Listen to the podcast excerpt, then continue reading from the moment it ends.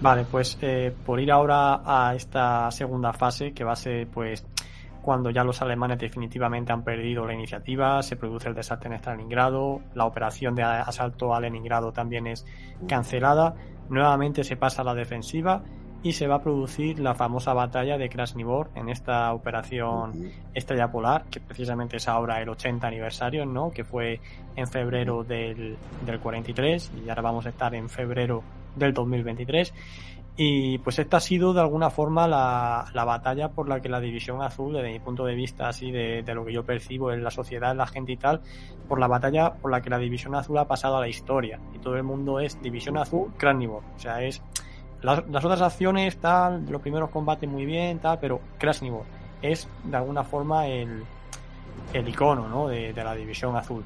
Eh, aquí se ha especulado mucho, bueno, esto es una pregunta que han dejado para el final, en, por qué la división azul se aguanta, en, luego en la operación Urano las rumanas y, demás no van a aguantar, pero así de forma muy, muy resumida, porque de la batalla de Krasnivor se ha hablado mucho, eh, ¿cuál puede decir que fue la importancia de la división azul en, en la defensa ¿no? de, del frente alemán ante esta ofensiva de estrella polar. Bueno, pues es, es, fundamental. Como no sé si todos los que nos están escuchando ahora han visto el programa que tuviste la amabilidad de invitarme sobre las operaciones del 42. Uh -huh. Pero ahí hablamos, creo que bastante extensamente, de que hay un conjunto de operaciones no está solamente el cerco del sexto ejército, hay operaciones pensadas para aniquilar al grupo de ejércitos eh, centro, la operación Marte, ¿verdad? O eh, estas operaciones previstas para acabar o casi liquidar el grupo de ejércitos norte, que es la que conocemos como estrella polar. Y hablábamos en aquel programa de que se habla mucho, mucho, muchísimo, hasta la saciedad incluso, de la victoria de Stalingrado y no se habla para nada de las derrotas, como son la Operación Marte y como son la Operación Estrella Polar, ¿no? Que es una operación mmm, de un alcance, de una, con un objetivo estratégico tan importante como, como la operación que tuvo éxito en torno a Stalingrado, la que liquidó el sexto ejército uh -huh. y hundió el frente alemán del Volga. Básicamente consiste en dos operaciones, una va a colapsar al 18 ejército y otra va a colapsar al 16 ejército.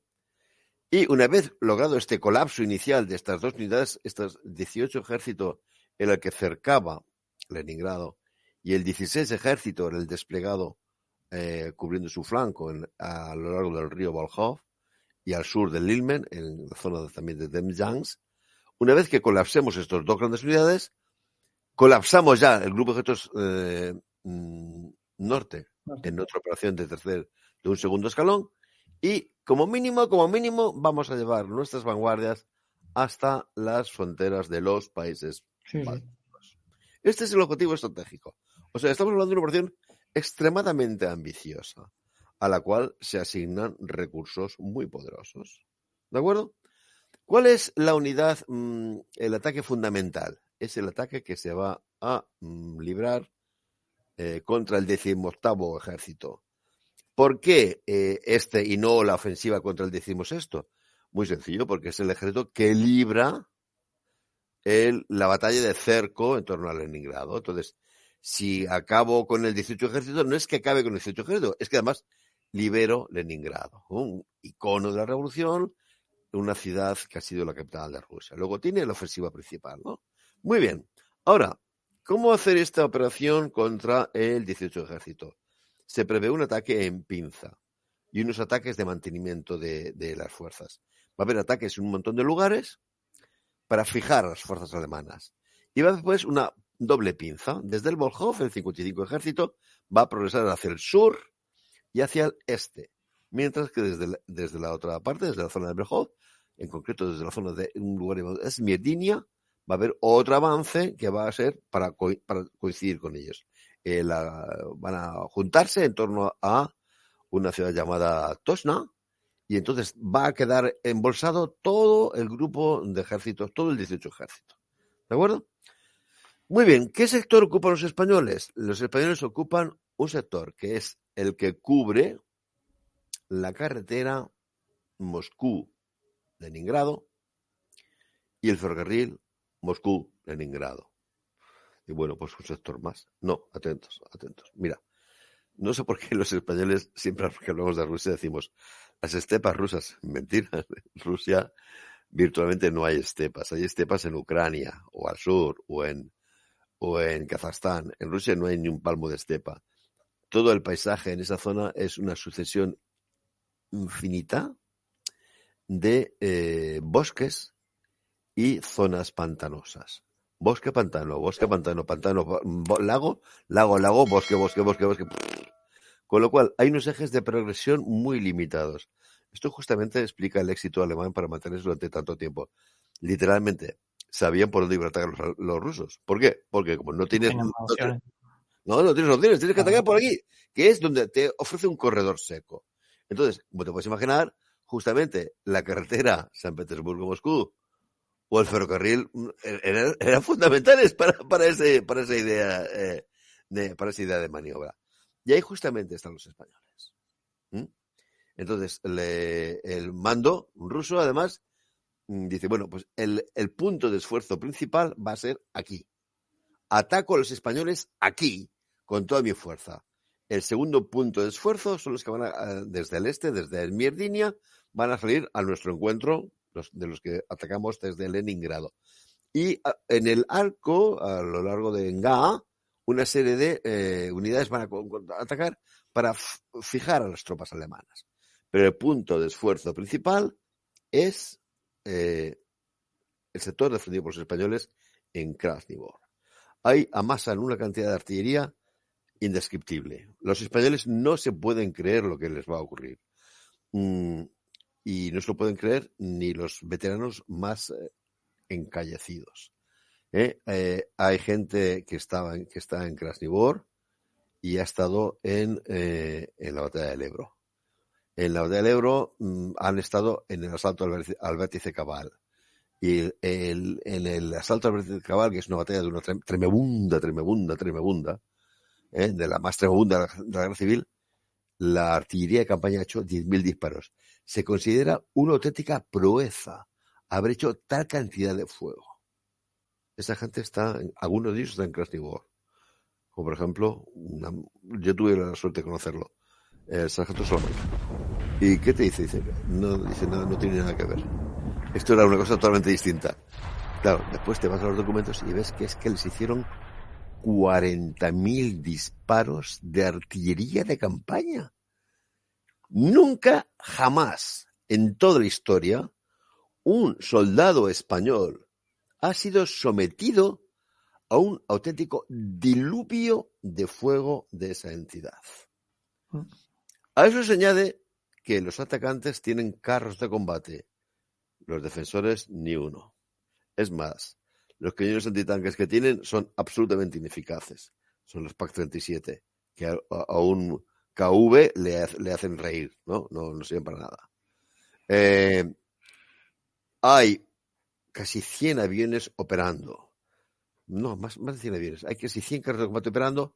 Hay total dominio del aire y hay cuatro divisiones atacando, tres en primer escalón y una que está en reserva reforzadas por unidades de, zapadores, unidades de esquiadores, una superioridad mm, alucinante, que tampoco le va a extender a nadie. No, no. Nadie que, que esté en su sano juicio no, eh, no ataca si no tiene superioridad, como mínimo, como mínimo, del 3 a 1. Y aquí lo, lo, sobrepasan, ¿no? En hombres es más del 3 a 1 en artillería, en carros de combate, en carros de combate es 100 a, 100 a 0, porque no, no tiene ni uno. No tiene ni uno. Bueno, se produce ese ataque. Claro, evidentemente eh, eso no hay cuerpo que lo aguante. Es decir, que hay muchas unidades que tienen un 80% de bajas en el ataque artillero. Hay unidades que los mismos españoles los españoles saben que les van a atacar, ¿no? Y tienen desplegados sus elementos de inteligencia.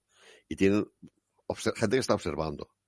Y gente que, por ejemplo, observa lo que la, masa de fuego que se concentra en las posiciones de una compañía, que es la compañía quinta del 222 y la tercera del 222. Capitán Huidobro, Capitán Palacios. Son gente que está, el batallón que está enfrente, el batallón, el tercer batallón del 2 y 2, dice, es imposible. No, no puede quedar nadie. Y en el parte dicen, tercera del 2 y 2, aniquilada totalmente. Quinta del 2 y 2, aniquilada totalmente. Es imposible pensar que ahí quede nadie. Sí que quedan. Quedan 30 tíos. Y cuando la artillería enemiga eh, adelanta sus barreras y saca la infantería enemiga para el ataque, sacan sus MGs, las emplazan. Hay gente que dice, dice, yo no sé cuánto mata aquel día, pero posiblemente mete 500. Y no es, no es porque sea ninguna pureza, es que un MG 42, y ya lo sabes cómo le llamaban las segadoras. En Normandía se vio, sí, sí. Sí, sí, es una máquina de segar porque la infantería eh, soviética sigue teniendo unas tácticas muy pobres, la infantería, recuerdo la infantería. Y en concreto, las tropas que operan en Leningrado, efectos de la guerra de trincheras, no están nada acostumbradas a operar con carros. Tienen más carros que nadie, pero no saben operar con carros. De tal manera que no avanzan hasta que los carros han avanzado bastante. Los carros cuando ven que les han dejado para atrás, dicen, eh, me da vuelta, que nos vamos. Bueno, han metido tal cantidad de fuego que han convertido la nieve y el hielo en un lodazal. Los carros de combate se hunden. No pueden pasar, es un, es un puro barrizal. en una zona también pantanosa. Y, la, infantería avanza levantando las botas. Oh, y aquellos.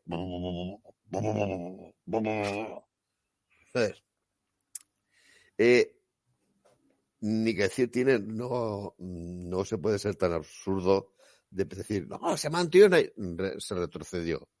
Se retrocedió aproximadamente unos tres kilómetros. Se retrocedió sobre todo, sobre todo, porque eh, hubo un colapso total eh, de la red de transmisiones. Aprovecho aquí que yo, está, como he hecho el servicio militar de transmisiones.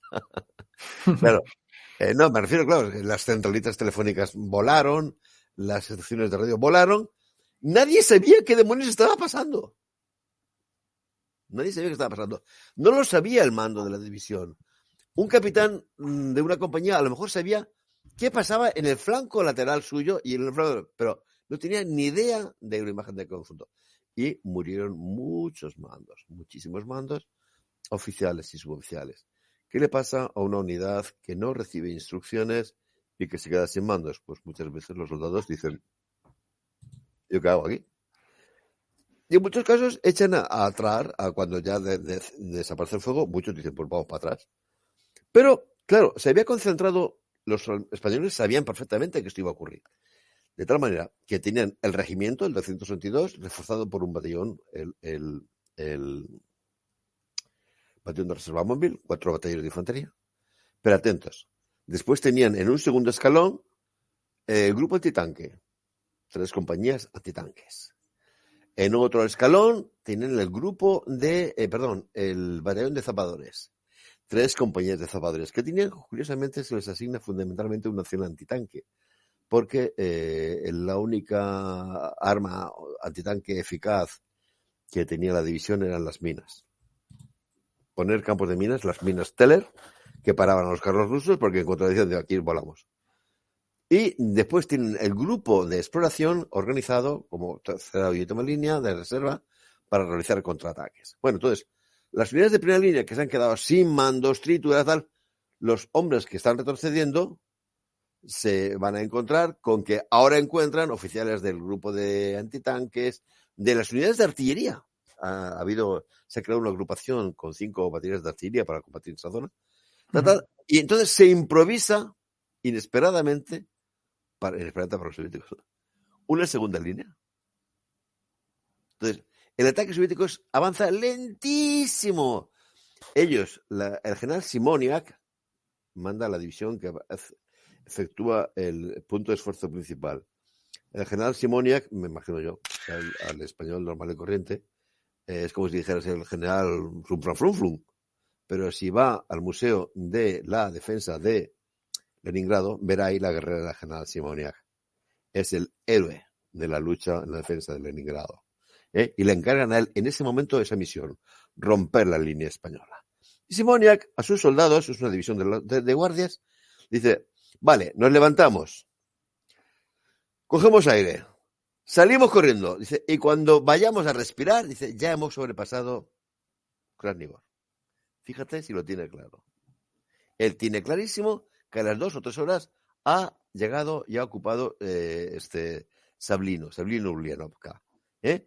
Ya ha dejado hueco para que la otra división de guardias que viene tras suya, la 43, el, general, el coronel Krasnov, entre con los carros y vaya hacia la otra estación, hacia Nikolskoye, ¿no? Por uh -huh. Mishkino vaya hacia Nikolskoye. Nada. No sale nada. Nada. Sí, sí ocupan, desalojan los superiores de la primera línea, no llegan a ocupar todo Krasnivor, se estancan con un montón de bajas, un montón de bajas, eh, tremendo, y ni siquiera dejan paso a, Krasnov que va por detrás, ¿no? De tal manera que Krasnov con sus carros y con sus su, eh, esquiadores que les acompañan, avanza muy lento y llega a la mitad de, de la zona, no llega ni Koskoye ni de coña, llega, se para en Misquino, ¿no? Bueno, ¿qué significa esto? Que la ofensiva ha fracasado. Eh, no, en términos de, terminología militar, eh, existe una cosa que se llama zona de resistencia. ¿Mm? La zona de resistencia viene definida por dos bordes.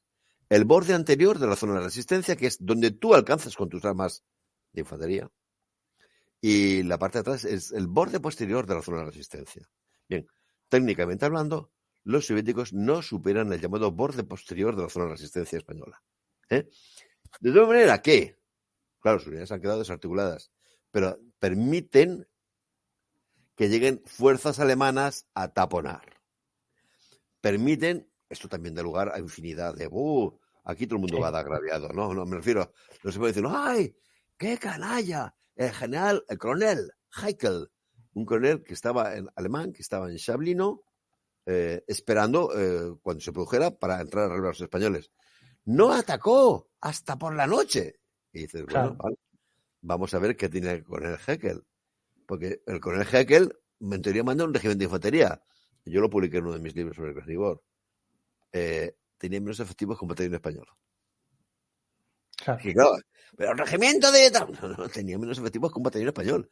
El coronel Heckel no podía haber hecho eso que le pedían, ¿no? Pero sí que llegan los alemanes, claro, antes de la batalla, ellos tienen una idea de maniobra de lo que van a hacer los soviéticos. Pero no lo saben sus reservas tienen que estar centralizadas y ver qué está ocurriendo. Hacia mediodía ya han visto que el avance en Ismirdinia está localizado y que todo lo que está al norte de Mga son ataques locales. Ya saben perfectamente claro que claro. el avance fuerte es el de, el de, el de que por otra parte está frenado. De muy bien, maniobra. Y mandan a la única compañía que existía de carros, que es la segunda compañía, creo que es la segunda compañía, del 502 de carros pesados, mm. que tenía cinco Tiger, mm. y creo que son tres, eh, para hacer tres de escolta. La mandan a Mishkino. Dice, vete para allá. Y a la mañana, a ver qué haces. Claro, en cuanto se levanta el sol, se levanta niebla y los Tiger ven a los, a los carros de Krasnov ahí en Mishkino, hacen una carnicería que te cagas. Para un, para un, para un, eh, eh, para un tiger, esto es, es, entrar en una especie de, terreno de caza, como hacer el tiro al plato. Es una cosa increíble, ¿no? Y muchos españoles dicen, qué cabrones. ¿Y por qué no han mandado eso en ayuda a los españoles el 10 de febrero? Porque es que hay que ver. Tú tienes tan pocas reservas que tienes que esperar a estar totalmente seguro de claro. dónde vas a jugar la única carta que tienes. Si te equivocas, estás perdido. Estás perdido. Entonces, ¿qué pasa? Que lo que ves es que la resistencia de la división azul, eh, que a primera vista puede parecer una, una derrota, técnicamente es lo que se llama una victoria defensiva. Claro. No técnicamente porque yo me dé la gana, sino porque en, en, en, en lo estudias en táctica.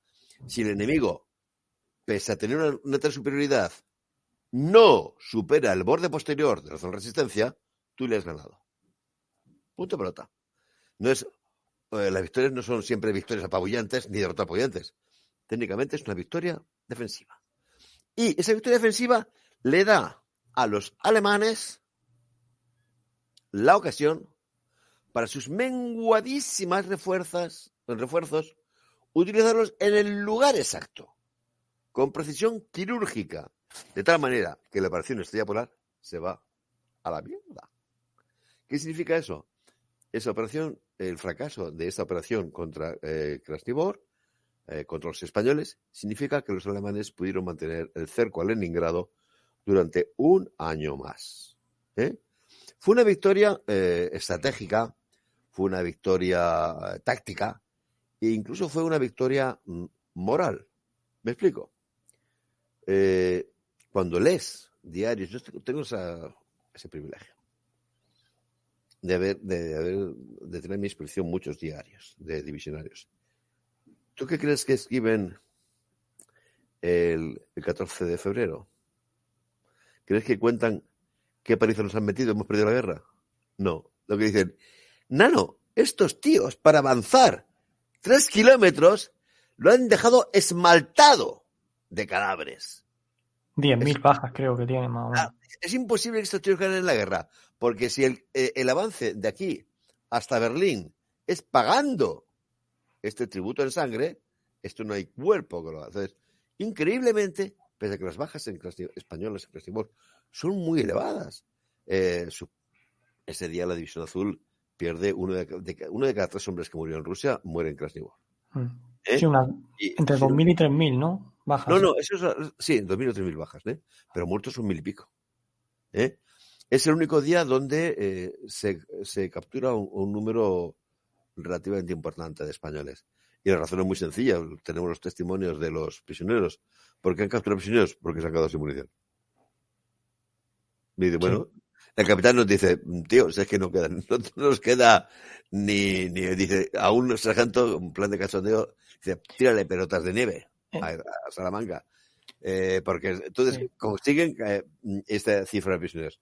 Pero, aún así, repito, es increíble, porque les sube la moral. Dice, no podemos perder la guerra. Y ten en cuenta, dices, qué necios, ¿cómo se dan cuenta que están perdiendo la guerra? Atento, que es que tú estás en febrero del 43 y tú lo que estás viendo es San Petersburgo. Claro. No estás defendiendo Berlín, estás viendo San Petersburgo. Pero